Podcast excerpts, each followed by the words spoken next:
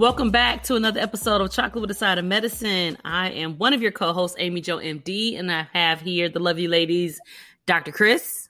Hey. Dr. Nono. Hey. And Dr. Sunshine. What up, guys? So we're happy to be back here again with you guys. Really appreciate you listening. I'm tired. I just need to say that. Tell them how you really feel. How you really feel, Amy Jo. I'm going to let y'all know how I really feel. I am exhausted. Are you going to tell the people why you're exhausted?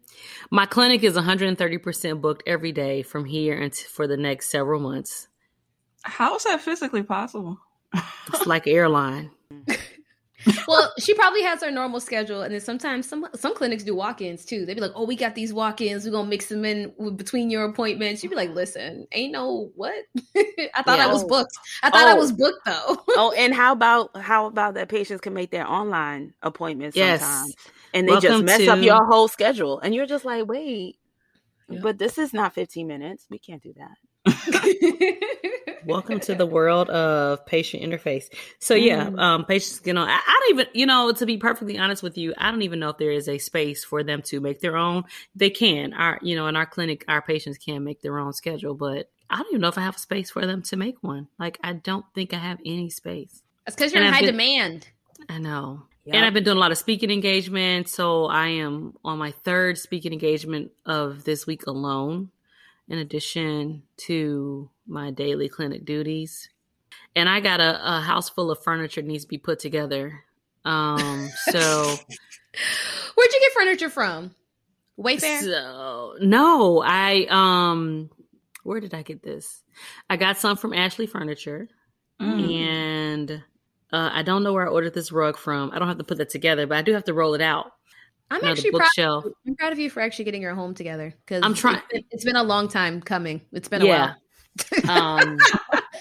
Shade, but no shade. I am tired of being judged by all, the collective body of people who are in my circle of friends.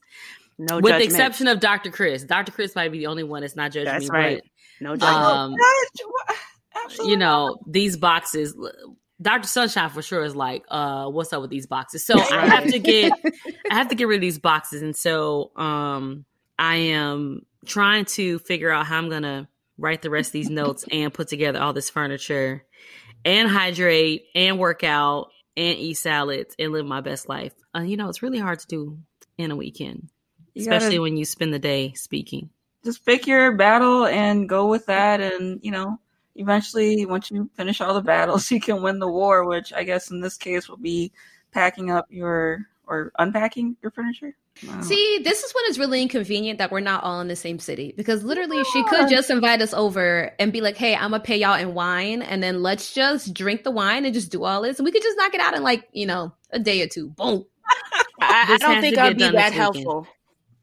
You could be helpful. We would give you something to do, even if it was just breaking down the boxes to flatten them out. Oh, okay, so I could do that. What? So, what do you mean? You're not disabled, Chris. What you mean? I don't know what I'm going to be able to do. I'm not really good with the putting furniture. So I'm going to tell y'all my story. So I had ordered a table. Oh, Lord. It took me 2 days to put that thing together. It was a simple table, and I felt bad.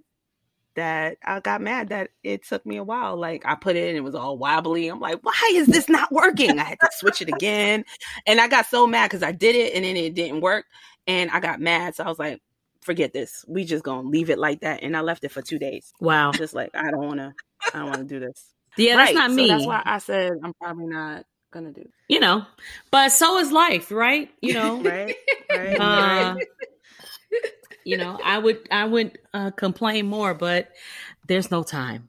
So, that's what we're out here doing. You're like a whole local celebrity. I feel like your face be everywhere. Your face be on websites. Your face be on billboards. Your face is probably on one of them park benches. People be waiting at the bus on the bus stop. It's probably your face on a damn bus stop bench. Should I get your autograph now? Or have you met Amy Jo MD? She is a pillar of a physician in our community.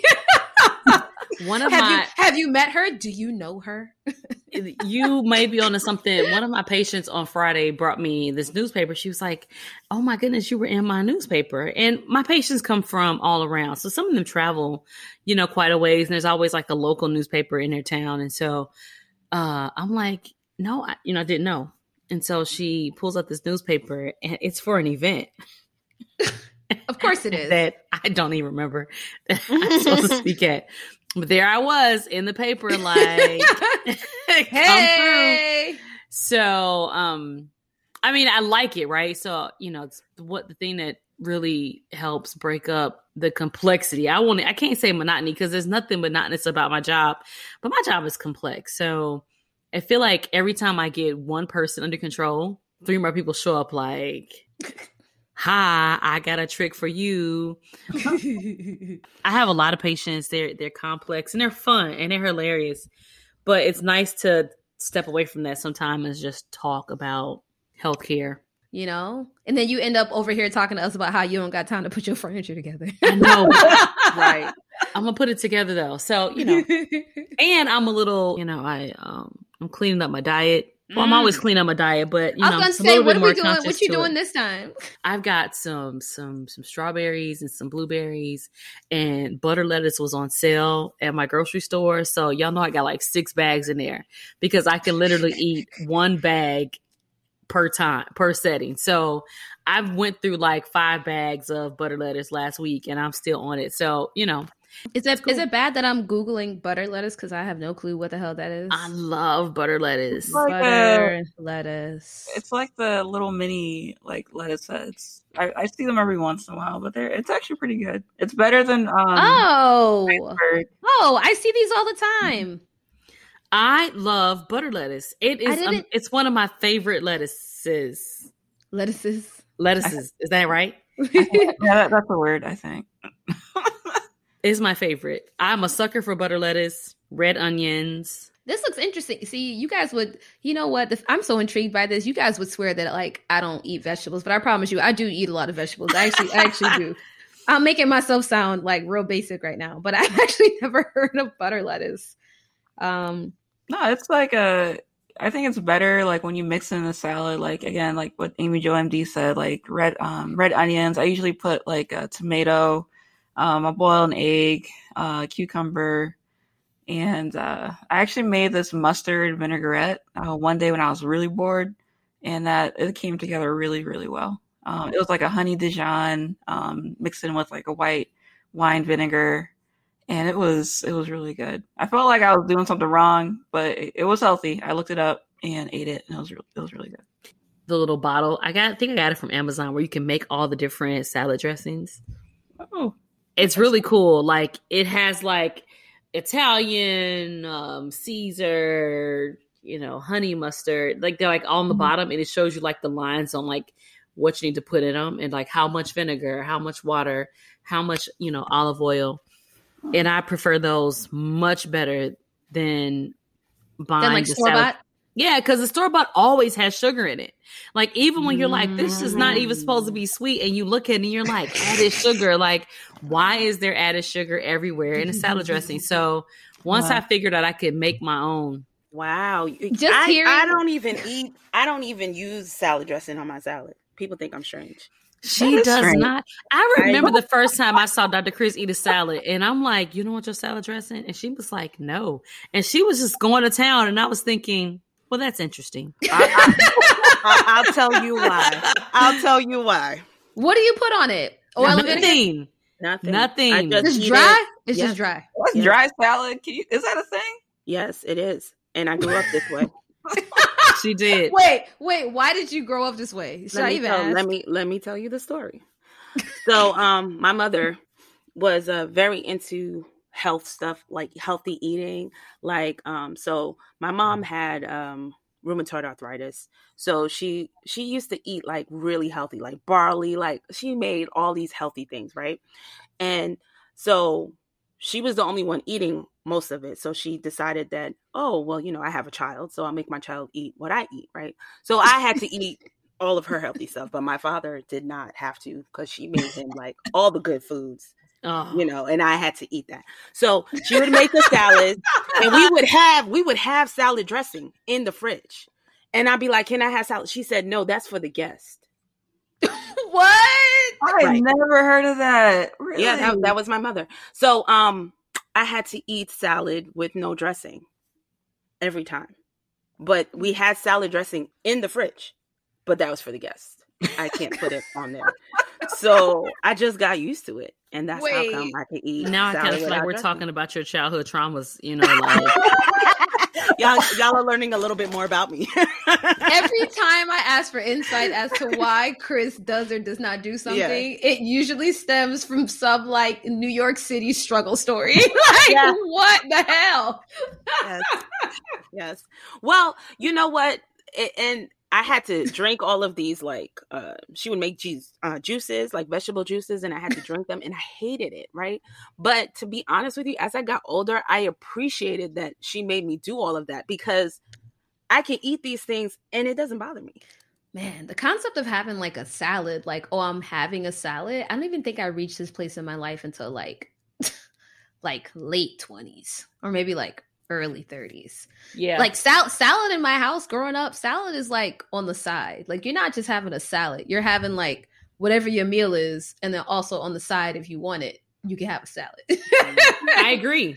You know what I mean? It's like we're having like, you know, spaghetti with meat sauce and garlic bread and things. And if you want it, it's here. You can have a salad.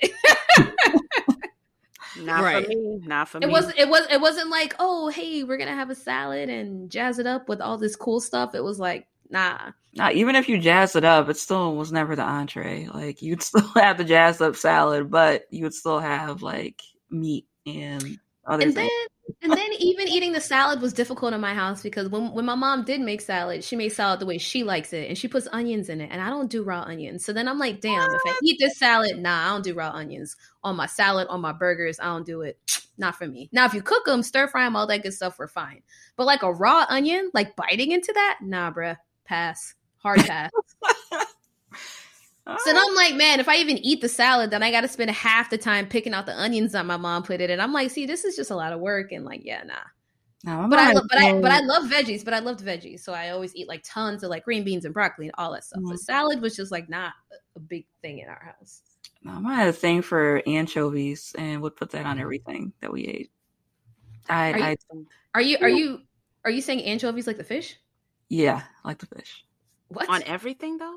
You know, like our salad, like it was a thing. I don't know, it was a Jersey thing. Y'all, Jersey listeners, please comment. But I don't know if it was like anchovies on like crackers with cheese. And you know, anchovies like, on the salad and anchovies on pizza. I'm like, who did this? My mom. I'm like, what are we doing here? I wish you all could see all the faces that are happening right now.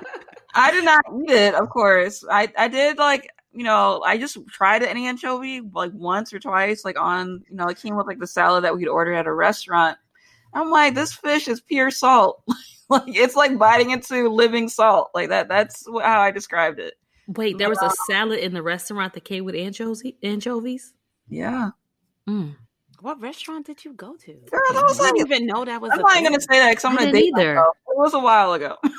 Ooh, that's rough. Only thing on that same level, my dad has a thing for Vienna sausages, which I refuse to. My dad can kill some Vienna sausages until I got older, and I was like, Dad, you have to stop eating these. They're gonna kill you. Like legit, they're gonna kill you. Like I'm gonna throw them away. Like he's like, oh, but I grew up eating Vienna sausages. They got me through my days at Morehouse. I'm like, well, you're not Morehouse no more. You're not a broke college kid. Like, are you telling me you're eating these for nostalgia? Like, what are we doing right now? Like, wait, but the sausage that comes in a can and it's the one that comes in the plastic wrap. Was it the one that comes in the little can? He'd be like, oh no, really? Opening the can. Listen, is there a difference? Yeah. They're both nasty. They're all nasty. They're all processed. Yeah, but you think about, you know, you say that I grew up with Vienna sausages in our house and we ate them. Right. And so, I think about Spam. We had Spam in my house growing up. I used to eat that too. And I am not sure where I come from because if I look at my plate now and I think about all the things that we used to eat, you know, growing up because that's what our parents ate. Oh, it's very different. Like my palate is completely changed. Like I couldn't go back to my childhood food. I would be hungry because I would be picking over everything. Spam, sausage, deli meats, bologna. God, my dad would buy bologna. He still does. He buys bologna and salami and just, oh my God. I don't know why. We have a fridge. We have literally an entire meat counter in our fridge just full of bologna. And I'm just like, why do you still eat this? Like, it tastes disgusting. Only my dad does. My mom used to make fun of him. My mom's like, why do you eat struggle food? We're not struggling. Why do you choose that? He's like, because I like it. I grew up with it. And she's like, we're not cooking that. Like, she had like a whole section of the pantry that was just for my dad. She's like, that's where your Vienna sausages go. My dad likes boiled peanuts. That's where that goes. Like, all the other stuff that he she's like, what is this? That's so interesting.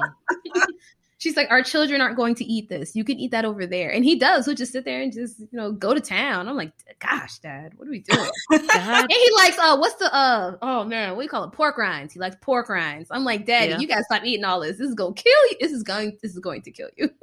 He doesn't care. No, but he's gotten better. He's gotten better now. Because I think at one point, one of his doctors told him that he was getting a little borderline something, either borderline cholesterol or borderline something. And he was like, whoa, I got to change something. I'm like, yeah. Like, I've been telling you this for years. Yeah. Like, it hits different when his doctor says it, right? Right. And then he didn't want to tell my mom out loud. So then he just kind of started throwing stuff away. And she's like, oh, where's your struggle section? Where's your struggle food? It's not in the pantry. And he's like, oh, the doctor told me I got grumble. That's hilarious. So funny. Who has our topic? Who has got our events for not the topic? Who's got our events for the day? Oh, like the trending topic? That would be me. I don't know everything that's going on in the world, but I'm going to tell you about one thing that we found out. So I'm sure all of you guys have heard that they pulled the Johnson & Johnson vaccine off the market because of the risk of the blood clots. Yeah. So on Friday, actually, they had a pause on it. And on Friday, after the CDC and the FDA, they met on an advisory board. They decided that they're going to resume giving the Johnson & Johnson vaccine. They sure did. They did. I saw it when it came off pause. Yep, it came off pause. They're saying that the benefits outweigh the risk from a rare, severe blood clot. So the reason why they paused it, right, is because they had about what, it says at first it says 6 confirmed cases, but when I read the article, it said about 15 cases of I'm sure more have come up, of people who had the blood clot. So really, when clot in the venous, like in the venous system, yes, and then also what happens is that you have the clot in the venous system, and then you also have low platelets at the same time too, and that is platelets are what our blood, it's in our blood to help like prevent, like when you have a cut, to help heal it and stop the bleeding. So in the article, it said that the blood clots happened in women, and they said 3 died and 7 were in the hospital, and there were a total of 15 cases. So they said that it was a rare occurrence from the millions of people that got the J&J vaccine that only about 15 people had blood clot. And they're saying that women have a higher chance of getting blood clots on being birth control than getting a blood clot from this vaccine. So this is why they put it back out. I was just going to clarify. So from what I was understanding, the blood clots were happening in women between the ages of 18 and 48 who already had a known condition of low platelets, correct? Well, I didn't see that they said that they had a condition of low platelets in the article that I read. I got it from the Washington Post. It didn't necessarily say that. So you're right, Dr. Sunshine. Before this article came out, when they were first putting out what their early findings, they thought that there was a dysfunction in like platelet 4 factor. So there was some kind of platelet dysfunction in these people because they thought that maybe people who had like this platelet dysfunction needed to be aware and avoid Johnson & Johnson. Right. And then I didn't get to go all the way into it, but I saw on Friday, literally as I was leaving the office, they were like, oh. Yeah, it's fine. Yeah, so really what they're going to do now is that they're going to put a warning for women, right, within the 18 to 59 and just say, like, this is a potential that this can happen. So kind of like you can take the vaccine, but do know that this is a possibility that you can get this rare type of blood clot. So that will not help. No, that will not help get people back in the Johnson & Johnson line.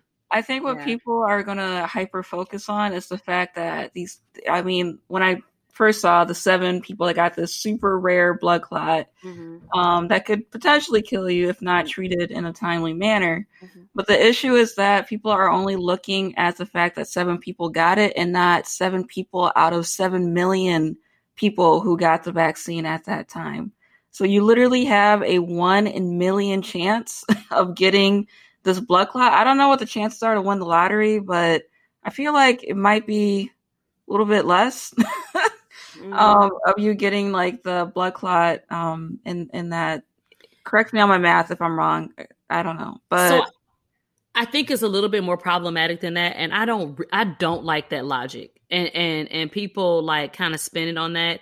And as more information came out, you know, about what they think the association is, like, this isn't a, you know, when it first came out, we did not know why the clot was happening, right? Mm-hmm. We just knew that 6.8 million people had, you know, received the vaccine and 6 women for some reason had this clot. This clot is atypical.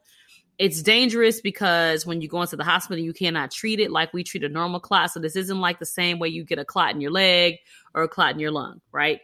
So then they've played with the idea that there's this platelet dysfunction. So sure, 115 now out of 7+ million have received it.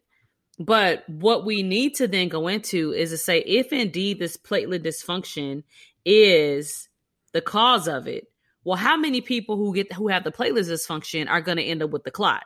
Because I'm assuming the whole reason why you're positive and now you're re-releasing it with this disclaimer is that if you're one of those people who have this particular blood dysfunction, then your chances are not 1 in a million. Right.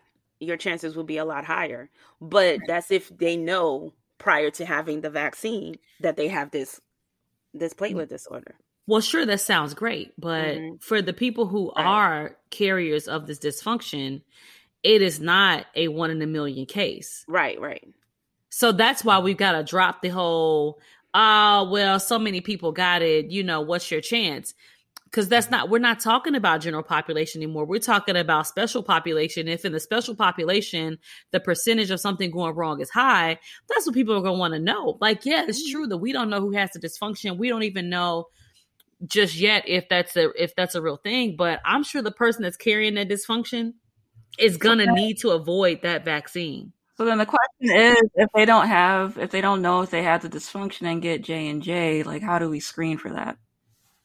Exactly. Yeah, we don't know. So you can't. So we can no longer preach the, you know, you got a 1 in a million chance, because it's not what we're talking about. So then it kind of goes back to the fact then, like, are we just not going to recommend J&J vaccine if there's no other alternatives available for the COVID vaccine?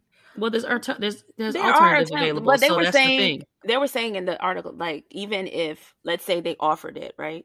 And they were saying that if you decided you didn't want to take the Johnson & Johnson, that you would get offered an alternative. So a Pfizer or the Moderna. That's what they said. Black people are not taking Johnson & Johnson. No, probably not. As soon as it came out with that side effect, I guarantee you no one is gonna take J&J. Nobody wants that. You were going to say something, Dr. Sunshine, and we kind of lost it. So I actually did have 2 things to say. I remember one, and hopefully the second one will come back to me. Because you know what's going to happen, right? So there's a couple of things that are going to happen just based off this information. And Amy Jo hit the nail on the head. So the people who were already apprehensive about the vaccine and were actually opening up to possibly getting it, now that this has happened, this is going to skyrocket all of the all the skepticisms all over again, especially when it comes to J&J. So the fact that you're pausing it and now you're putting it in play, that means nothing to the people who were on the fence about it to begin with. They don't even want to hear about J&J. It's off the table. You can't. It's not even in the game. It's not even on the field. It's not even in the stadium anymore. So fine, whatever. Put it back out. But for the most part, especially Black people are not messing with J&J at all. Mm-hmm. The next thing that it's going to do is that even the people who would possibly consider J&J, they're going to start coming into their PCP offices and they're going to start asking me, hey, Dr. Sunshine, is there any way that I can get a blood test that can see if I have that type of dysfunction so that if I do register and I get the vaccine and they say it's J&J, that I know that I'm going to possibly have an increased risk of da-da-da-da-da-da-da. And my answer is likely going to say, no, I don't think that we have a blood test specifically for this dysfunction that they discovered, a week ago, two weeks ago? Like, no, we don't have that. So it's just putting more of the burden on PCPs. It's putting more of the burden on the Black community that was also, you know, we've been trying to push the vaccine and I'm just like, gosh. So it's a lot. So the issue also that I'm also seeing is that we've had the issue with the J&J vaccine with the rare blood clots. Now I'm seeing, kind of troubling rhetoric on social media that, what's to say that this can't happen with like Pfizer and Moderna as well. So the issue is that you cannot extrapolate the side effects from one vaccine to the other vaccines that we have in distribution, because like we said earlier, they have a different mechanism for how they prevent COVID. So the mechanism that Johnson & Johnson uses to prevent you from getting COVID is very different from Pfizer and Moderna. So you can't say the side effects from J&J will immediately happen when you get Pfizer and Moderna. Well, they're different. I think where it hurts is that we were using them for rural medicine, vulnerable populations, where it took a lot of resources just to get access to those people or get medicines to those people, right? So there's lots of people that still live in rural America that trying to time a 21 or 28 day vaccine schedule was really difficult. So Johnson & Johnson was turned out to be like the greatest thing. And some of our, homeless shelters for people who wanted them where, they're transient and they're never in one place at one time. The one-time dose was like outstanding. So from a logistics standpoint, I think everybody was excited because it was going to capture special groups, but those also happen to be vulnerable groups. And so I see the problem with if we're not sure, right? If we really don't have it right, the people who stand to be hurt are some of our most vulnerable populations. And I just don't want to see the fallout. I'm not saying to not go with Johnson & Johnson. This is just me this is all of us sitting around reading articles and just kind of trying to synthesize the information real time is that I need them to have an answer really soon, because the people that in my mind I was hoping to give it to have enough risk factors that I would not want to give them, increased risk while trying to keep them safe. Not that everybody wasn't, at risk, but I think about the areas that we were talking about giving it to, it just they have enough hits that they don't need. They don't need something to go wrong. So sad time for Johnson & Johnson. This whole thing is crazy. Yeah, especially after like the Biden administration, especially states like California, who especially in states that are blue states in particular. And we can go into detail, maybe not, I'd rather not, as to why blue states are administering more vaccines than red states. But point is, in the states that always have vaccine shortages, they were really banking on these mass distributions of Johnson & Johnson. They doubled down, tripled down on it. Yep. So then now you have all these huge states and millions of people that are waiting for this vaccine. And then now here we are. You know what I mean? So then it's all right, are we going to rev up the production of Moderna and Pfizer? Because I think the production of those vaccines take longer to make. I think that's the rate limiting factor. We just can't make enough fast enough. Right. And Johnson & Johnson, and to vaccinate as many people as we can. And Johnson & Johnson, like Amy Jo said, it's one dose, boom. Right. You're out of there. Right. Yes, yeah. Let's do it. One dose, boom, you're out of there, you're good, you're covered. And we don't have that cushion anymore. Right. And then meanwhile, we have a whole nother crisis the same lingering crisis in the U.S. where people want to travel. It's about to be summertime. People are trying to get out here, and they're like, it's just a lot. It's a lot. I was wondering because, you know, there's a lot of states, a lot of places that have all of these Johnson & Johnson vaccines, right? They already bought them and it was paused. So what do they do with those vaccines? You throw them they're going to continue giving them. But some people are not going to, well, I'm sure there's not going to be as many people that are going to take it. So there's probably going to be. Well, I know in Chicago, the United Center actually allotted for about 30,000 doses of J&J, but that was before it went on hold. Mm-hmm. So with the new announcement, you know, I don't know if they're going to reopen up those appointments, but you still have 30,000 mm-hmm. vaccines that are kind of in the lurch. But I'm pretty sure the majority of those appointments have already gone to getting like Pfizer and Moderna. So I'm pretty sure like a lot of these cities are going to have a surplus of the J&J vaccine. And there's also another issue it is pretty much related, but, you know, other countries actually do not have, you know, their supply of vaccine available because other countries like the U.S. that have, you know, a very large GDP have been buying up a lot of the vaccines from these three companies. So there's actually been a movement to donate those vaccines to other countries, the ones that actually do need it for their population. Because I think I heard on the news that the U.S. has enough vaccines to vaccinate the population like 4 times over or something like that. And that, mind you, we have over 300 million people. So if the vaccines are able to go to a population that, you know, doesn't have any other alternatives available, then, you know, by all means, go for it. But yeah, it definitely does leave a little wrench in the plans to vaccinate the general population before, you know, summer gets here. And then also before we run into flu season again, come November. So studies and research are ongoing. And so for a lot of us, especially physicians who were the early receivers of the vaccines, a lot of us are in these programs called V-safe where they're asking questions. And I've noticed the further out we get, the questions have changed. Like they're always asking, like, am I having these side effects? But now they're asking me questions about, like, am I pregnant? Have I gotten pregnant? You know, anything like that. Like, so the questions are changing a little bit as they gather information, because I'm sure they're trying to capture people who are now far enough out that, you know, we're women. Things will change, you know, pregnancies will happen. And so they can find those people to follow them. So, you know, it just reminds us that we're still collecting data and everything is still ongoing. So, yeah, I'm glad you mentioned that because I did get my V-safe and I forgot to submit it. So you didn't answer the questions. I forgot. I was like, oh yeah, I'm going to do it. And then help out the researchers, Dr. Exactly. Chris. I just did it. I definitely answered all of my V-safe messages. And it reminded me that the questions have changed. Yes. And so I was like, oh, the questions have changed. And so they're asking different questions. It's kind of cool to be, you know, watching as it trend, you know, as it progresses and like what they're asking for, what they're following. So yeah.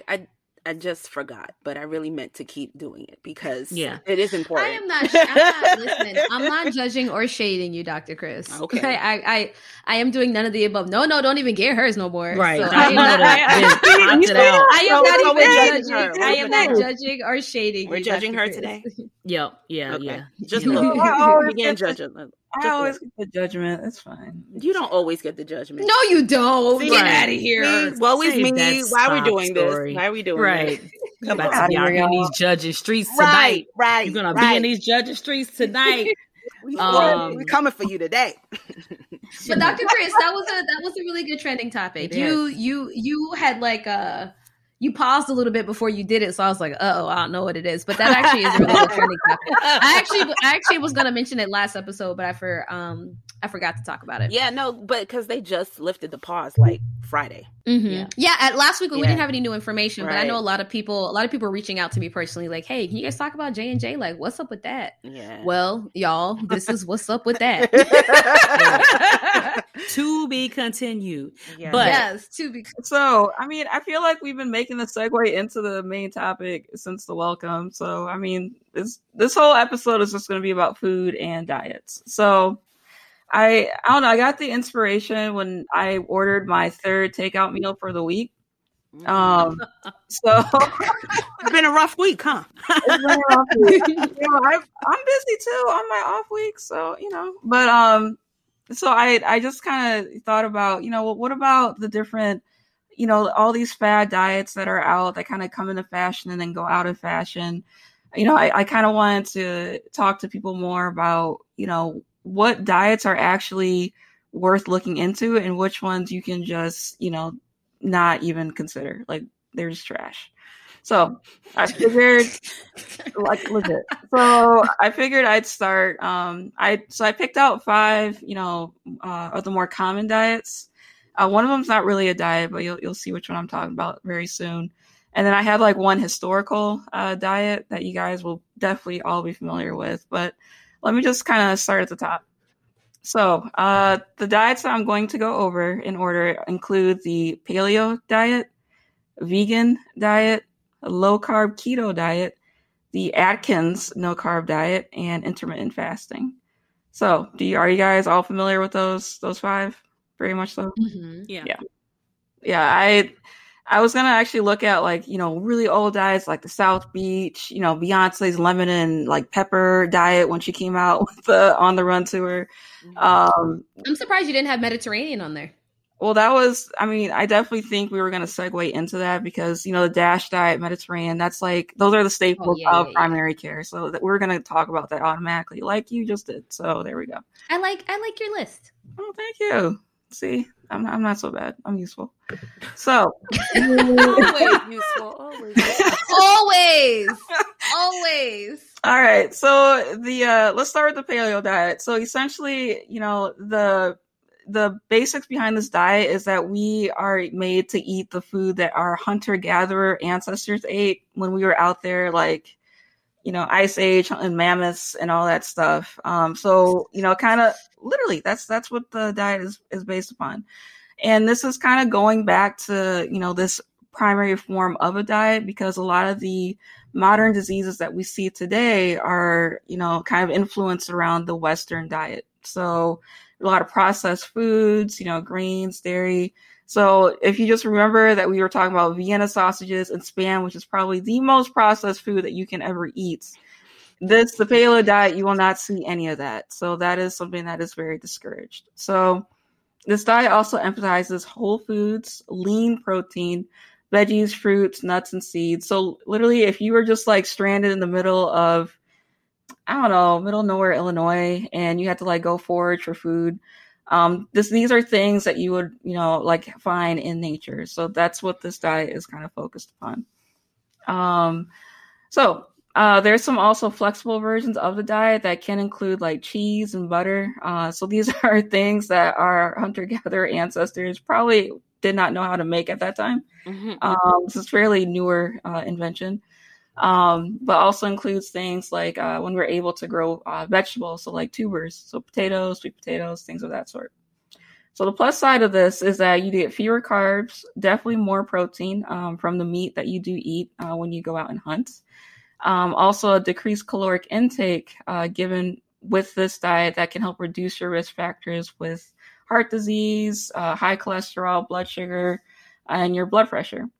The downside of this diet, though, is that you do eliminate those whole grains and legumes and also dairy, which provides a source of fiber, calcium, and vitamin D, which you may have to supplement in your diet. So, Dr. Sunshine, you being in California, I know you probably have heard all of these diets being asked at your clinic. What do you think about the paleo diet? I feel like the paleo diet across the board, it works for some people, it doesn't work for others. The main things that I do warn them about are the same thing that you've already said, like the major cons to the diet, you know, to make sure that they're getting in a lot of their. So when she says legumes, that's referring to like, you know, like being like chickpeas, lentils, beans, things like that. Everything within that family, which can also, you know, provide a lot of different sources of a lot of different things, including proteins and so on and so forth. So Nono actually hit it pretty well on the head. Across the board, people tend to have a problem sticking with this diet. I feel like a lot of people go paleo and they don't stay paleo for long. It doesn't have any of the major, like, huge side effects and things I have to counsel them on, like the keto diet, which I'm sure you're going to get to. Oh, for sure. That's actually the next one. So, so the keto diet. So if you can think of, you know, you probably heard all of us in one form or the other say, oh, you should, you know, limit your carb intake. You know, that can definitely help reduce your the number of calories that you're taking in per day. You have diabetes. That can definitely help with that. But keto diet kind of takes it to a big extreme in that you limit your carb intake to 20 to 150 grams per day. So by comparison, the American Dietary Association actually recommends that carbs should make up about 45 to 65% of your total daily calories. So like just really quick math. If you take in 2,000 calories per day, your average carb intake should be between 900 to 1,300 calories from carbs. So that's around 250 to 325 grams of carbs per day. So as you can see, with a low carb keto diet, if you are taking in 20 grams of carbs for the entire day, that is very hard to do. But, you know, some people make it work. So I had to stop myself because I kind of went down a little rabbit hole and looking into like the organic chem, the biochem of like why this process works. And I stopped myself when I saw the Krebs cycle and I'm like, nah, we're not talking about this. So so the name of the keto diet essentially comes from that biological process that your body undergoes to help you lose the weight, called ketosis. So boiling down to like the most simplest terms, your body uses multiple sources of energy, you know, including carbs and fat. So when you deprive your body of carbs, which is your body's primary source of energy, your body will turn to fat as its primary. This is what we call when you go into ketosis, and this can help you lose weight. So the keto diet is actually well known and a really good adjunctive treatment for people with epilepsy. So we actually, neurologists will actually put people with like intractable epilepsy who are also on epileptic medications. They can actually use the keto diet to kind of help keep their symptoms in check. So that is actually a very well benefit of the keto diet. But if, you know, you're like me, you know, you're trying to lose a couple pounds for summertime shy, you may get on the keto diet to achieve that purpose. And it does help you lose weight. And that's usually through the way that it helps reduce your appetite. So it leads to an automatic reduction in your caloric intake. So, but I am not a fan of keto. Neither am I. I'll let you go. Take it from mine. I am not a fan of keto, with the exception of, you know, and I try to, and so I tell my patients, I said this earlier today in my presentation, like, I feel like doctors should state their bias. I do have a bias. I think the listeners, anybody who's been listening knows that my bias is plant-based, but, it, with the exception of, you know, epilepsy, there's some movement disorders, there's some diseases of metabolism where keto diets are very effective. And so we know that that's the case. And so in those cases, that's great. My experience has been that I have watched my patients' cholesterol go through the roof. I was just going to say that. Yep. Keto. I mean, I have watched some of them triple their numbers in months, right? Not like, oh, they've been on it for X amount of years. Like, literally, my most shocking one was to watch a lady's total triglycerides and her LDL all triple in 6 months. Mm-hmm. Yeah. And the only thing, she was normal weight. She had much success. She looked great.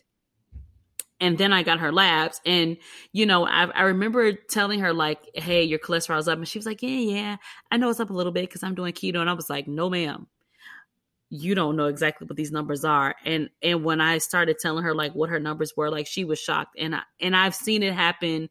Maybe it's not that extreme, but way too much. I'm just not a fan of keto. Yeah. So if you are a straight carnivore, then yes, you will love the keto diet. But for that purpose, you have your good and your bad cholesterol. And if you eat straight meat, just as your primary source of intake, then yeah, that is definitely going to be a side effect with this diet. And I've also seen that it does help in the beginning. A lot of people like, oh, I get to lose the weight, but some people can't keep it up. And then they end up gaining all the weight back and then some, you know? So I've also seen that happen, and people have like kind of side effects and don't feel good when they're doing it. I know, like keto flu and keto crotch and yeah, Oh, yeah. Keto crust. It's not sustainable. Yeah. And then, do y'all remember? So, what? I don't know. I thought one of you all was with me our last year of residency when we went to one of the family medicine conferences.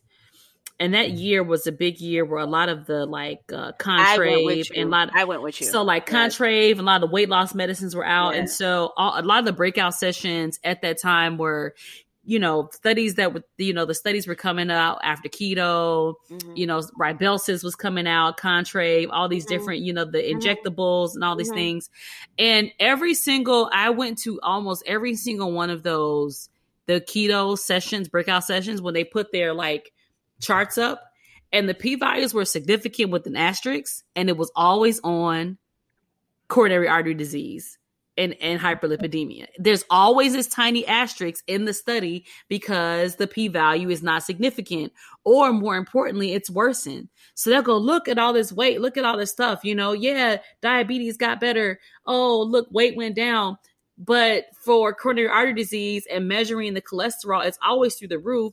And that gets to me, I think what irritates me is that means that at my baseline, there's still inflammation. And we know very well that an inflammatory process in the system means that the vessels are at risk. And if vessels are at risk and I'm laying plaques in my heart, I have not saved myself from a heart attack or a stroke.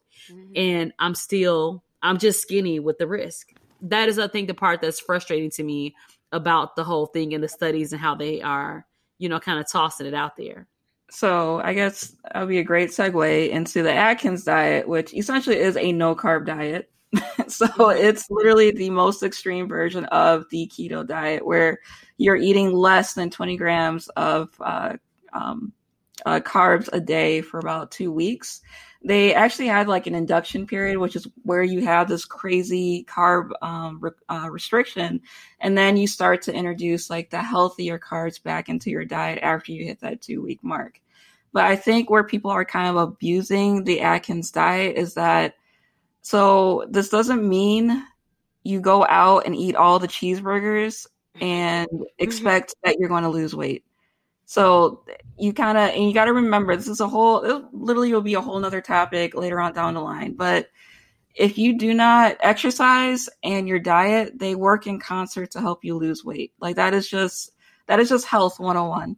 If you do not exercise yourself into a caloric deficit, any extra calories that you eat from the foods that you consume during the day and you don't work it off, it's just going to sit there because you're not expending any energy to get that extra energy off. So it's just going to sit there. So the Atkins diet, there was a few studies where it did help show that you do lose your abdominal fat. But again, that, with the risk factors of increasing your levels of your bad cholesterol, so your LDL and your total cholesterol, those were present in the studies that were found with the Atkins diet. So that is not something we routinely recommend in the medical setting. And it's a hard sell because they work, right? People are it's really hard to convince people to not do them because they're but I'm losing weight, so I'm going to stay the course. And we've kind of, this is so complicated because, this is a layered problem. It's how we educate from a medical community. It's how we educate from a marketing standpoint. And then it's also patient perception, which is, layered and complicated. But it's, once people are losing weight, you can't convince them that whatever thing as their doctor, you're concerned about. I think in the back of their heads, they're thinking, yeah, I know she's concerned, but if I keep on losing this weight, then it's going to get better. And that's simply not true. It's not always the case that you can still lose a lot of weight and still have all the concerns, all the inflammation. So it's a very stressful. No, I was going to say it also depends patient by patient too, because you have to take into account the patient that you're talking to. For example, there's a lot of my patients, even we'll just take a typical athlete, right? Someone who's super athletic, does marathons, triathlons, things like that. The paleo diet may not be great for them, or even because you have to have a certain amount of carbs in your intake if you are a high performance athlete. That's just how it goes because you're also using a lot of it's just, mm-hmm. there's too many things going on. So I think it depends on how you live your lifestyle, and every diet has a pro and a con. So then when you start messing with your balance of carbs or your balance of dairy and your balance of this and your balance of that, you know, it's going to cause you effects along the way. Unless you have a nutritionist with you that's like, hey, you're on a paleo diet, which means here's your calcium and here's your vitamin D, and constantly keeping up with you and keeping you in check. And most people don't have that. And that's just with the paleo. The keto, of course, I agree with Chris and Amy Jo. I am not a fan of the keto. It's not, because my main priority is always for you to have a healthy heart. And by you doing this keto diet, you're working against me. We're not working for the same goal anymore if you're doing the keto diet. Right. And that's just point blank. And I let them know that when they come into my office. And sometimes I have to ask them that, because sometimes they come to me with like a urinary complaint, and I check their urine. It's ketones out the wazoo in that urine. I'm like, hey, I hope that you're going to tell me that you're on a keto diet, because if you are not on a keto diet, then this urine is, you know, it just messes up. Yeah. It messes up everything. It messes up everything. I'm not a fan. So I think also kind of going with Amy Jo MD's point. So yeah, you are losing weight, but there is a such thing as unhealthy, skinny people in this world. The U.S. ideal of, you know, assuming that being skinny is associated with being healthy is so not true. It's, you know, it's something that we deal with every single day in our clinic. So just because you're losing weight does not mean that the method that you're losing weight is the best way to do it. And that's something that you need to come to one of us about before. I mean, like Dr. Sunshine said, if you have ketones in your urine and you're not doing the keto diet, then you're probably going to the ER to come see me in a little bit. So, all right. So my other diet that we're going to talk about, I know Dr. Amy Jo has been waiting all night for me to talk about this. So, we are actually going to talk about the vegan diet. So it is the restriction of all animal products, either for ethics, environmental, or health reasons. So this is literally vegetarianism in its most strict form. So no eggs, no cheese, that's it. So anything that is not an animal byproduct, you can eat if you're a vegan, but if it's not, then you don't even look at it. So this also eliminates other animal-derived products. So, you know, you say it's gelatin, right? I have this habit of saying words wrong that I didn't know I'm saying wrong for years. So I think it's gelatin. Gelatin products. Yeah, that. So there we go. And then honey, albumin, whey, casein, and some forms of vitamin D are also on the do not eat list if you're a vegan. So you are automatically going to lose weight if you're on a vegan diet just because you are, well, wait, I see Amy Jo shaking her head. So the weight loss that's associated with the vegan diet is through the reduced caloric intake.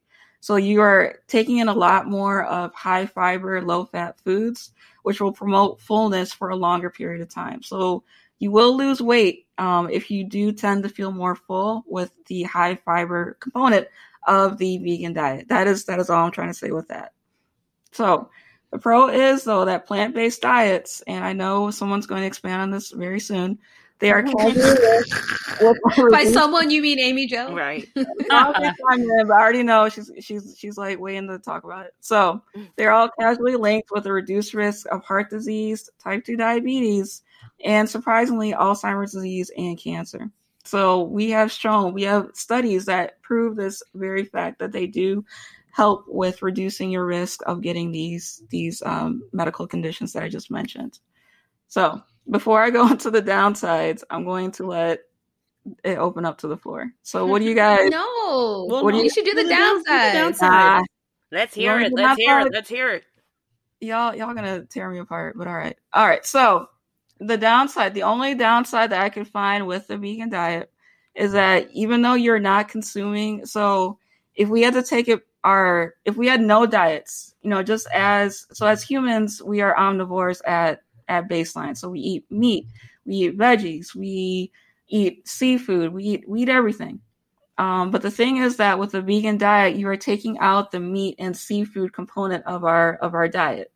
And those, that protein that we get and those vitamins that we get from those foods that we're eliminating from the vegan diet, you have to find some way of supplementing it into your diet. Otherwise, these deficiencies can wreak havoc on your general health. So you know, the typical vitamins that you will probably be deficient in if you do go the vegan route and don't supplement include like vitamin B12, vitamin D, iron, calcium, zinc, omega-3s, and iodine. So these are all things that if you do want to take that route and being vegan, you got to remember, tell your PCP, because if you come and they do a panel of your vitamins and they're all out of whack, we're going to all ask the questions. All right, what's going on here? So, yeah. So what I find interesting is that when we bring up vegan diets, everybody talks about vitamin and nutrient deficiency. But when I do a lot of nutritional counseling in my clinic, and I do a lot of food journals, and most people are not vegan, right? Although one of the largest populations of, you know, plant-based converters are African-American women. However, when you actually talk to people and start reading their food journals, they eat the same thing every day, right? Or they eat the same collection of things every day. So at baseline, whether you are a meat eater, a vegetable eater, a junk food eater, collectively, the whole group is nutrient deficient in some ways. But it's only when we start talking about plant-based diets or veganism that, you know, everybody gets concerned. I need to remind people that we iodinize our salts because of iron deficiencies. It's not veganism that is the problem. Even people who eat meat, the reason why you're iron deficient is because we've iodinized everything to make sure that you have enough, not because you just happen to be a meat eater. So you know, there's lots of things. So, first of all, being vegan in itself does not equal weight loss. I know a lot of fat vegans because as veganism gets more and more popular, we have found ways to make vegan junk food. And so what we are after. And so generally, I it's really rare that I recommend a vegan diet. What I recommend is a low fat, whole food, plant-based diet. And the reason why I put in the whole food is that you can find plant-based and vegans that are eating lots of highly processed foods that are going to pick up the same weight as someone who's eating animal products. So the definition, how you define yourself in the foods that you pick up, don't mean anything if your diet at its baseline is not a whole food diet.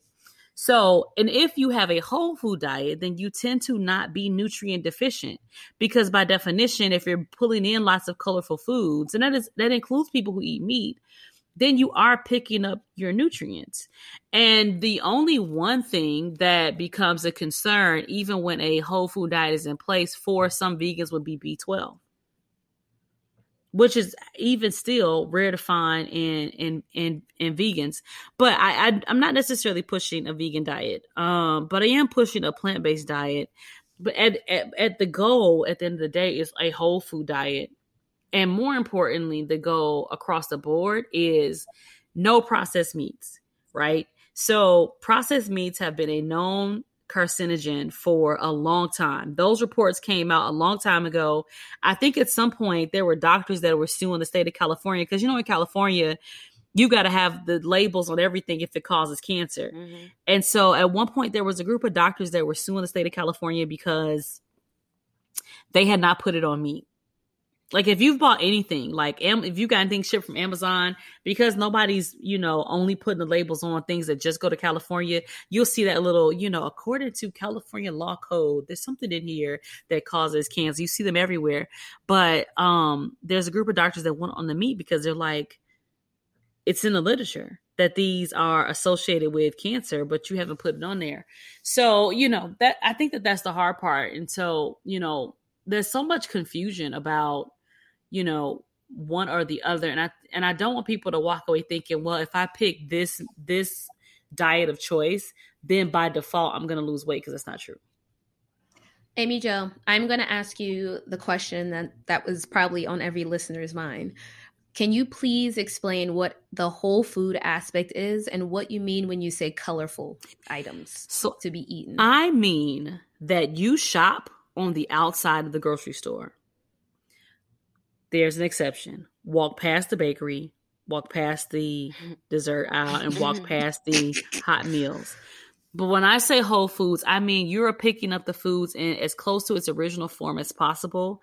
And then you're taking those home and you're preparing those in their original form. So you are picking up whole peppers. You are picking up fruits and vegetables that have not been altered. You are going to get your meats that have just simply been cut for you, but you still have to take them home and make a decision about how to season them and how to cook them. No one has flavored them for you. They've not stuffed them. They've not marinated them. They've not done any of that stuff. That is what we mean by whole foods. Before I forget, sorry, I'm gonna do one plug. So I had the opportunity, randomly on one of my days off, I drove down to Southside, because I've been hearing a lot about this plant-based store called Plant-Based Junkie, which is a store in the South Side of Chicago. Let me tell you, like, their entire menu is plant-based. Absolutely delicious. I'm definitely going to be going back, even though it's 87th and I live in South Loop. I will make the drive. It's okay. There's also another place called I Can't Believe It's Not Meat, which is in Hyde Park, a little bit closer, but they have really also a good plant-based diet, a plant-based diet menu. And I know that they've been getting a lot of traction because a lot of people have been wanting to switch to plant-based diets, but aren't really finding a lot of places that do that in the city. So just those two places before I forgot that thought. So I was going to put my little public hat on. Public health hat. Oh, expert. We get Chris. Oh, I was Chris about to expert. Do that. We get Chris the expert. Ooh. Okay, don't get too excited. Don't get too excited. But, one thing that especially, I just think that it's hard, like with these diets, getting the whole foods, getting the vegetable. I totally agree with all of that. But sometimes, like, the problem is access, right? It's hard. If you live in a food desert, it's hard. And I was just thinking back, like, even for myself, like just to go to the grocery store that has all of the vegetables that I want, I take a little bit of a drive. It's nothing to me to do it, right? Because I'm just like, whatever, I'm going to drive to this grocery store and I'm just going to get what I need to get. But for someone else who doesn't have the access to that, right? They have to go to like these little bodegas. Well, that's where in New York, like little bodegas or the corner store, these little places that they're not like the supermarkets where they don't have all of the good fresh vegetables. And what they do have, when they do have the vegetables, it costs way more to get the vegetables than it does to get those processed foods and like your Vienna sausages, right? So then it's just really hard for people who don't have the access. And I agree. That is the problem with the health, is it doesn't make any sense. Like the poor nutrient food costs less than the food that is good for you, right? And this is something that I just baffles me. But it doesn't cost less. That's the. I'm not discounting food deserts and stuff like that, right? And for the most part, even as we talk about food deserts, we're getting into more of like variety. Yeah. Not wanting to eat foods all the time. It doesn't cost you less. It's more effort to make it's more effort. It costs you more time. It costs you more energy, but it doesn't cost you less, because if that processed food now has you on Nifedipine 90, you're right. When you're looking at the cost overall, right? Like, yes. And Nifedipine 90 is a medication for the listeners. You're right. It's a blood pressure medicine. But when I think about, all the medicine, or I think about all of the troubles that I have getting my patients access to insulin, it's not cheaper. Like, I literally have patients that skip their insulin because they're like, it was too expensive this month. Insulin is so expensive, y'all. It's ridiculous. And that doesn't make any sense, actually. So it's not cheaper. And I get in the real time when I'm putting my hand in my pocket and I'm counting my coins, and I'm like, okay, I got $5 here. I can get this right here. I can get that.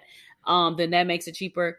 Then that makes it seems like it's cheaper, but it's not in the long term. And so it's the long game that we got to talk about. And I am talking less about, you know, the energy that it takes to get people to places. We do need to do something on food deserts, but I'm talking about, you know, when my patients are bringing in these food journals, even people who live in a food desert, they're eating everywhere along the way. Mm-hmm. You know, in some cases, I have some food journals and they eat fast food every day. McDonald's on the way in, cafeteria food for lunch, restaurant meal on the way back. And so I'm thinking about all the energy it takes to stop along the way, go in that restaurant, get that meal, bring it. Okay, go to get this meal, bring it in, go to get that meal, bring it in. That's actually quite expensive when you think about, even though you might be ordering off the $5 menu, but $5 menu every morning mm-hmm.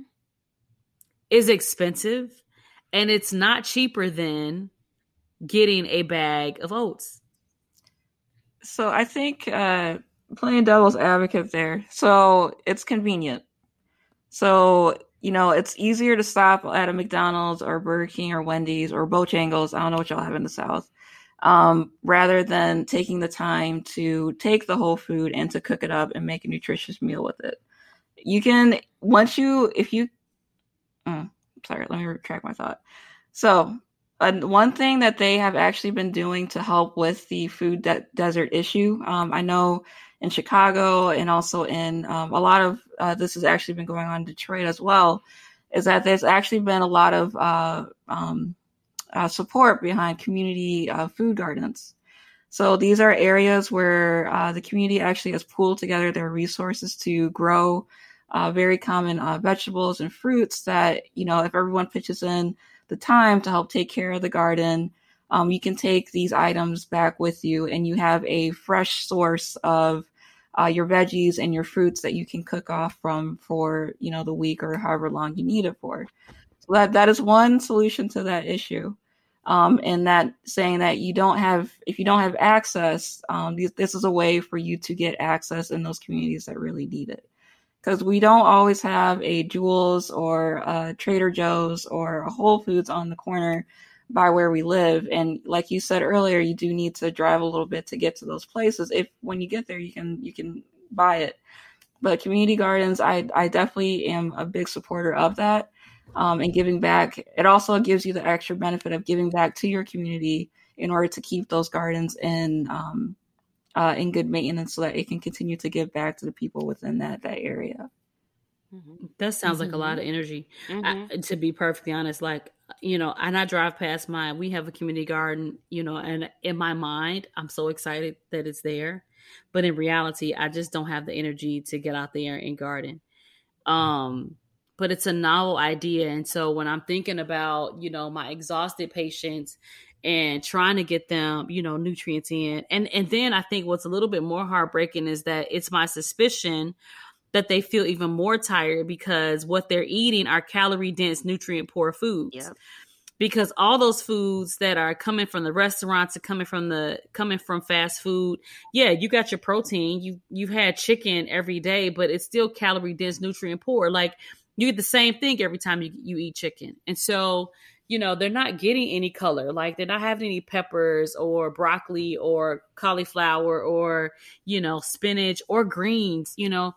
And so, you know, what I'm seeing are these people who are worn out and run down mm-hmm. and the food that they're pouring into their system is not helping. Yep. It's not helping at all. Yeah. I'm going to add another public health perspective here to kind of to co-sign what Dr. Chris was saying. I think a lot of it also depends, and we're probably hardcore deviating from whatever Nono was going to say. I don't even know if she went through all her diets yet. No, but, I didn't. But go ahead. A lot of it is very like location specific mm-hmm. because especially growing up in the South, everybody has a car. You need a car to get where you're going. Everything's far apart. So you're driving everywhere and it's hot. So you're in the car, you're driving past McDonald's. So there's more. And the same way you can drive past McDonald's, you can probably drive somewhere that has fresh vegetables. You just choose not to. But a lot of it, like Chris said earlier, is learned behavior, especially in the Southern diet. Mm-hmm. That's why obesity is a bigger deal in the South. That's why it's all interrelated compared to someone who might not even have a car in, I don't know, we'll say Queens, just because Chris is from Queens. That's right. We'll say Queens, right? In Queens, you know, somebody walking down the block, they don't have a car. The only thing that they have is walking in the bus. And the only thing that they can get to is what's on this bus route and what they can walk to. And a lot of times that's not somewhere that has a lot of fresh whole foods. They don't have a lot of like nutrient rich foods. So you just have to work with what you're given. And I think that every location has different struggles and different obstacles. But Amy Jo has a point, because everywhere within those struggles and obstacles, you do have options. And sometimes those options take more energy and sometimes those options take more work. But I do think that the options are different, and they're definitely different based on location, for sure. Yeah. I know one thing that I really liked when we all were like working at Inglewood is that we would actually have the food truck would come out and park in the parking lot, and one of our attendings would always like get the good stuff for us to, like, you know, distribute in the clinic. But they had like all the fresh fruits and veggies.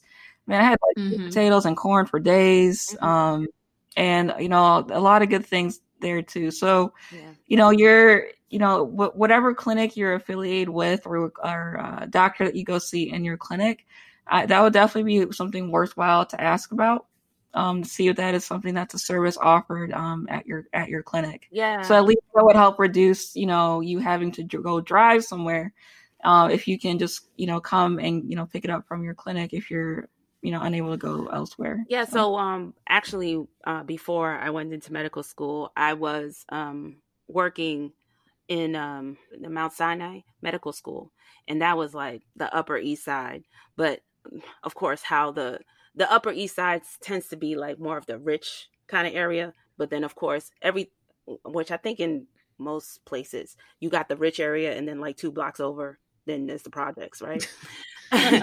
So yeah, but they had this program where they would have like the farmers markets would come, and they would let people know, and then they could get vouchers like to get things for like a reduced price and things like that. And that was like a good, you know, public health thing that they would do for the community. But all of that's dope. That's cool, but all of that is when you have resources. And I feel like those kind of programs tend to be in the blue states more so than the red states. Oh. And it's unfortunate, but those are really good things, because then people actually get that chance to get those fresh fruits and vegetables, right? To be healthier. Mm-hmm. Listen, people in red states, especially in the South, they will drive out of their way to get something unhealthy. Y'all think I'm lying. They will drive twice the distance to go get that piece of whatever, chicken, ham, like smothered. What I was gonna say is, there was one time I went to my dad lives in Georgia, and I went to visit him, and I think there was the first time I think it was Golden Corral. Never been to Golden Corral before. And I was just like, what's so great about Golden Corral? Like, I was like, whatever. And then I went there. I'm like, oh, that's why the fried chicken tastes good. But what I found was really interesting. So there's the Golden Corral that's there, and right across the street is the church. So literally, after church, people go straight to the Golden Corral, and they're sitting there and they're eating. And then one thing that I did notice when I was there, I was looking around, there were so many obese people. And then, you know, because I think my public health hat, you know, put it on. And I was thinking to myself, like, wow, how convenient that the Golden Corral is right next to the church, you know? And this is why we have this obesity epidemic, right? And I was just like, wow, it's crazy. You know, I think for me, it gets worse, right? We know that the safety net does not exist for areas that have food deserts and stuff like that. But those are not necessarily even the people that, you know, that I'm targeting, because I know we owe them more resources. Yes.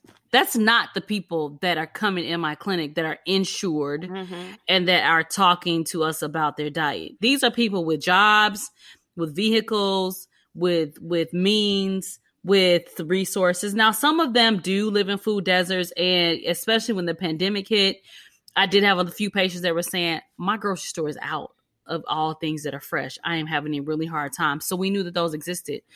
But there is the other large group of people where they have access, but either their understanding of food is really poor. Mm-hmm. Like, they don't know what you mean when you say Whole Foods.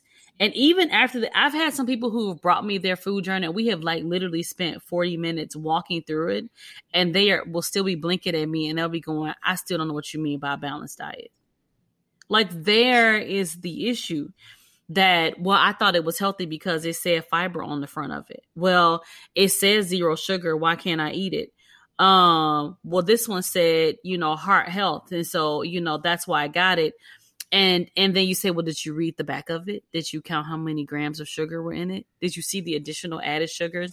And they're like, no, they're not reading the labels. Mm-hmm. And they're really going for taste. And so it's the more of the unconscious unawareness that, is my real target. Like, I'm trying to turn people's minds on to say, just because somebody told you that it was good for you, then you can't just eat it. I need you to be as critical of your foods as you are when I try to give you metformin. Right. Very true. They're not as critical. They're not as critical. Because they'll come back and be like, my auntie told me that metformin kills your kidneys and I'm not supposed to take it. And so then I started doing a little bit of research and I found this article. And so that's why, I didn't start it last time. But when I bring these food journals in and I'm like, so what did you think after you've done it? They're like, I thought it was all right. And so I'm trying to get them to be as critical about all these things, right? It's fine if you want to be critical about the medicines, but we also have to be critical about the foods. And that's the hard part. Right. There is the hard part. So let me take this chance. I don't know where we left off. All right. So my last diet is not actually really a diet. It's more of like a way of eating that we had. I think we touched upon a little bit earlier in an earlier episode. So this is my last one for the topic. So we are talking more about intermittent fasting. So it is not essentially a diet.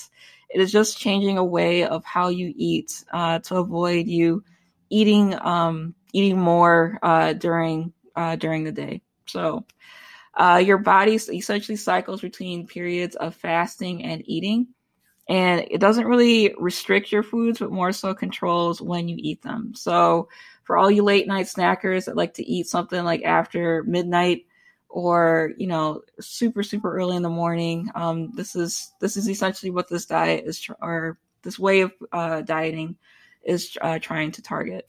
So there are a couple methods. Two of them are extreme. Well, three of them are extremely extreme. One of them is actually pretty doable. But this is all user dependent. So this is something that you can try. If it doesn't work, but definitely let your doctor know if this is something that you want to partake in. So the 16-8 method. So this involves pretty much skipping breakfast and restricting your daily eating period to 8 hours.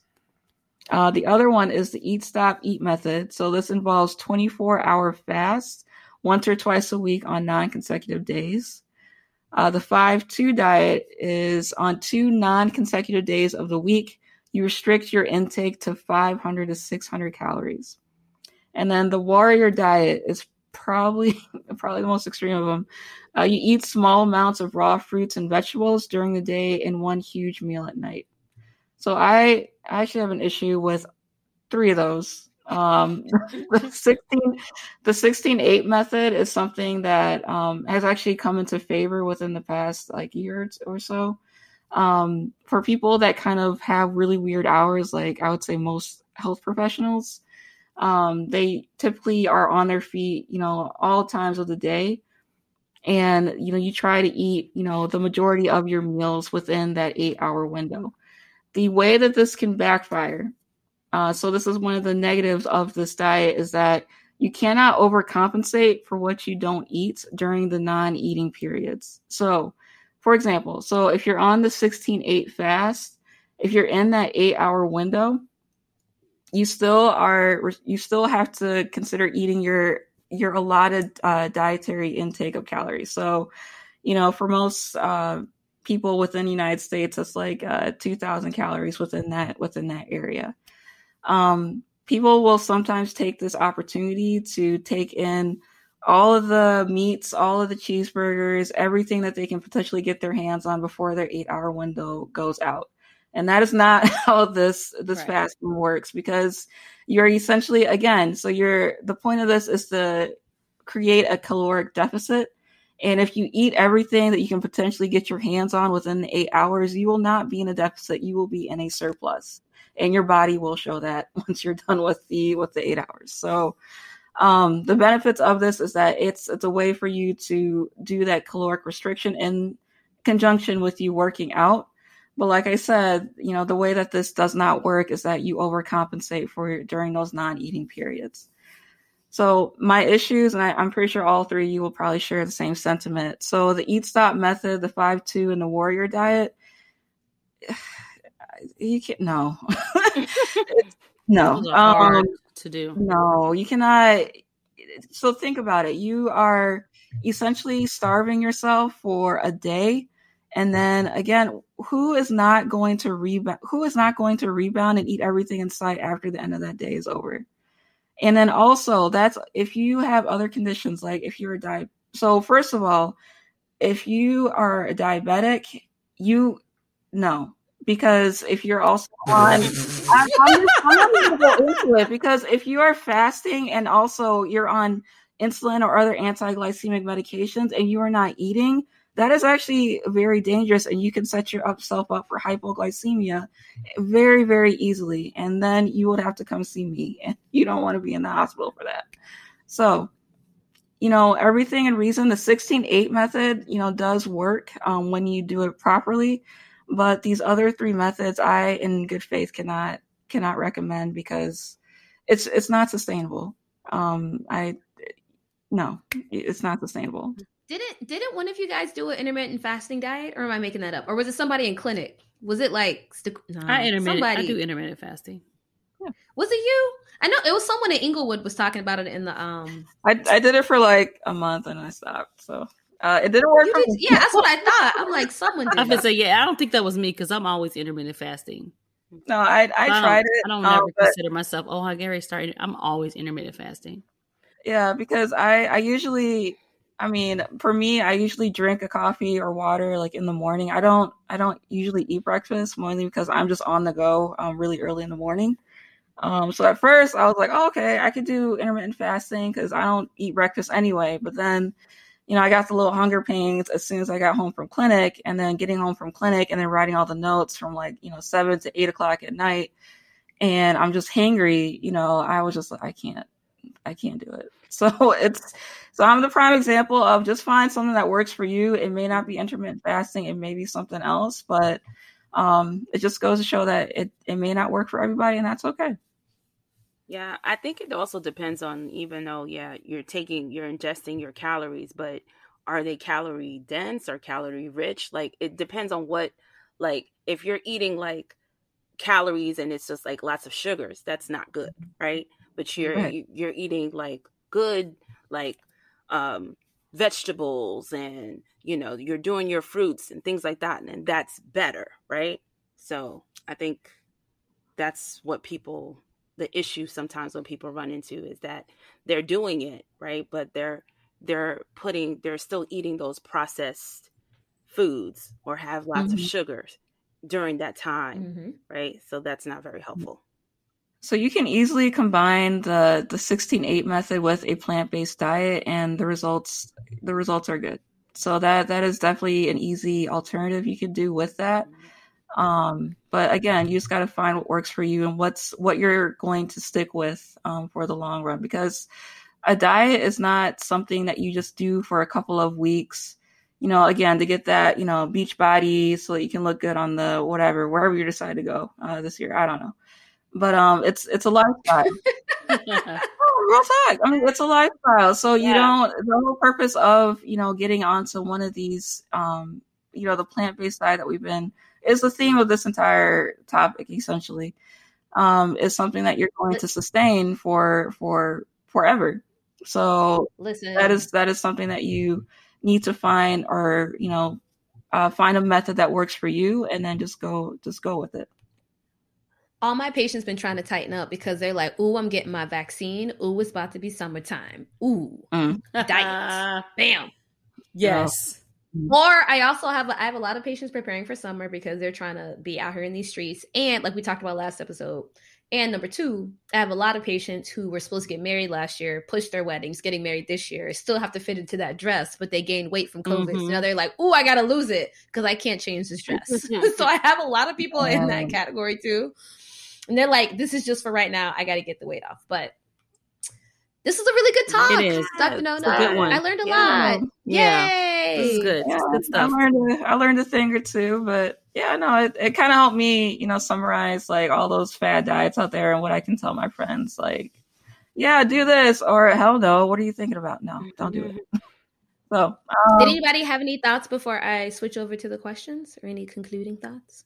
No, I think I just want people to be curious about their foods.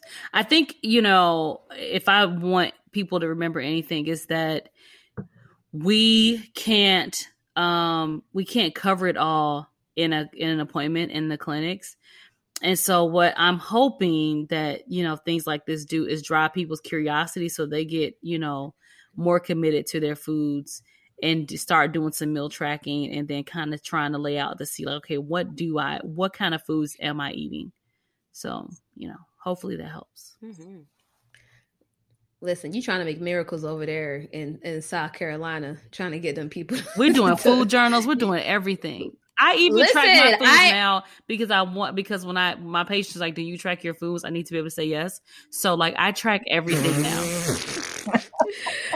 You were trying to work miracles over there. It's hard. Yeah. Listen, them Southern folk, they got some real barriers up. So I admire you, Amy Jo. And Dr. Chris, y'all both trying to do it down there. You know what people say, like, well, I'm, this is how, I'm from the South. And so, we eat like our ancestors. And it puts me on a soapbox because I'm like, okay, let's really talk about that. Right. Oh my God. Because my issue is that your ancestors weren't having fried chicken every night. Mm-hmm. Or more importantly, your ancestors weren't having baked or grilled chicken. Like, because chickens were expensive. Eggs were expensive. Cows were expensive. And so you were not slaughtering your animals 3 times a week so that your household could eat chicken. Mm-hmm.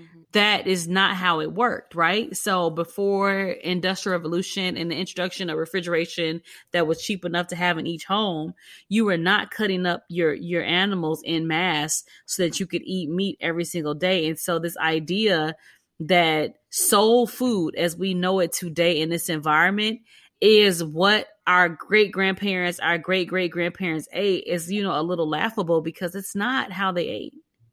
They were not eating that. Like most of the time, to be honest with you, they were eating vegetation throughout the week because it was quick, because to prepare meat and to cook meat was a long process. So they were saving those things like when they had time.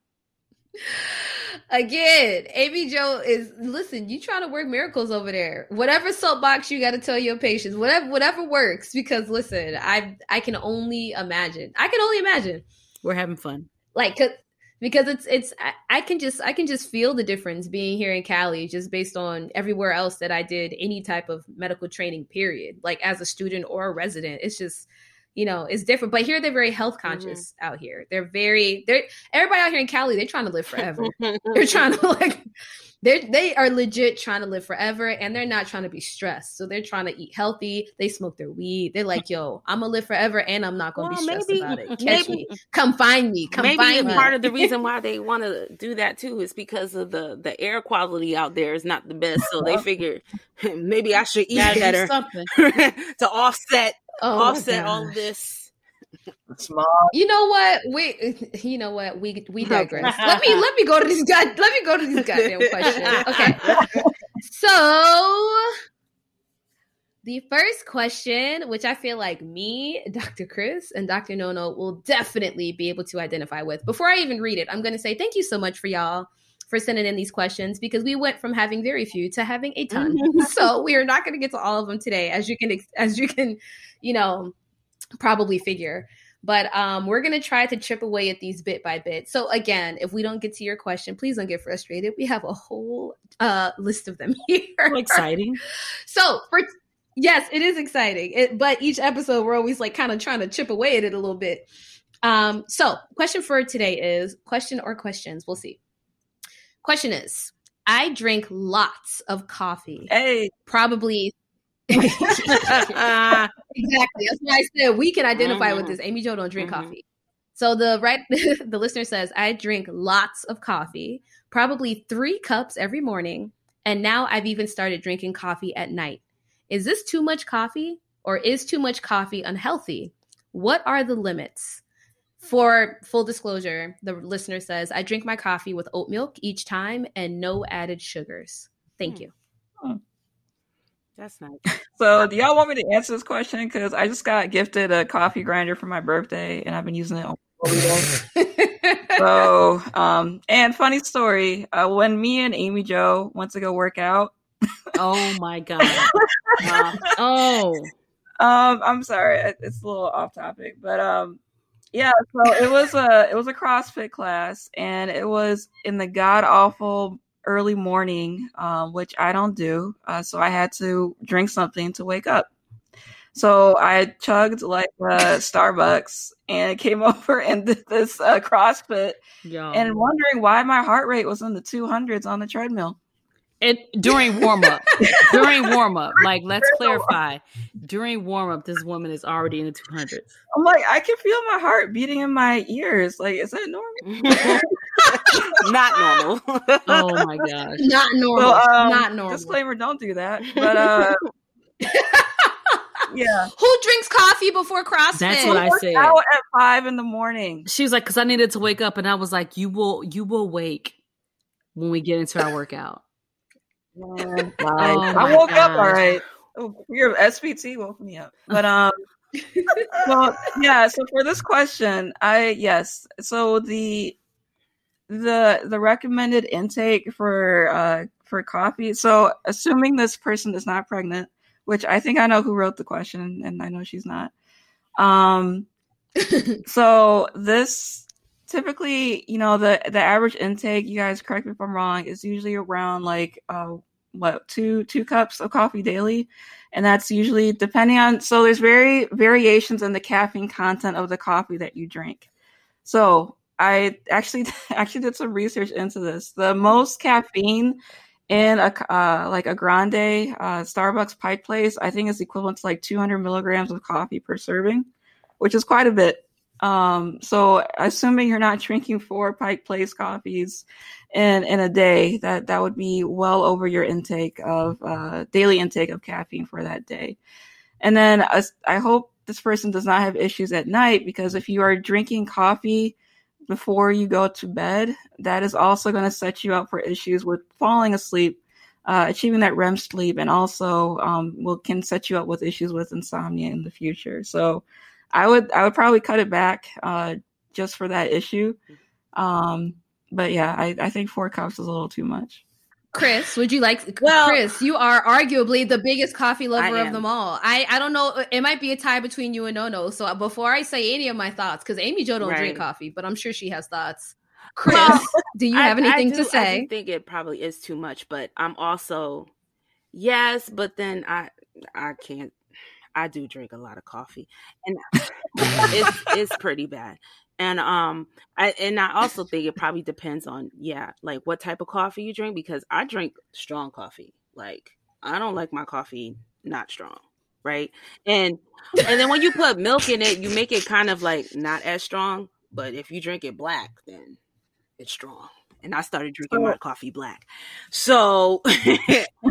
And you give Chris a weak cup of coffee, she'd be like, man, what is this? Yeah, for real.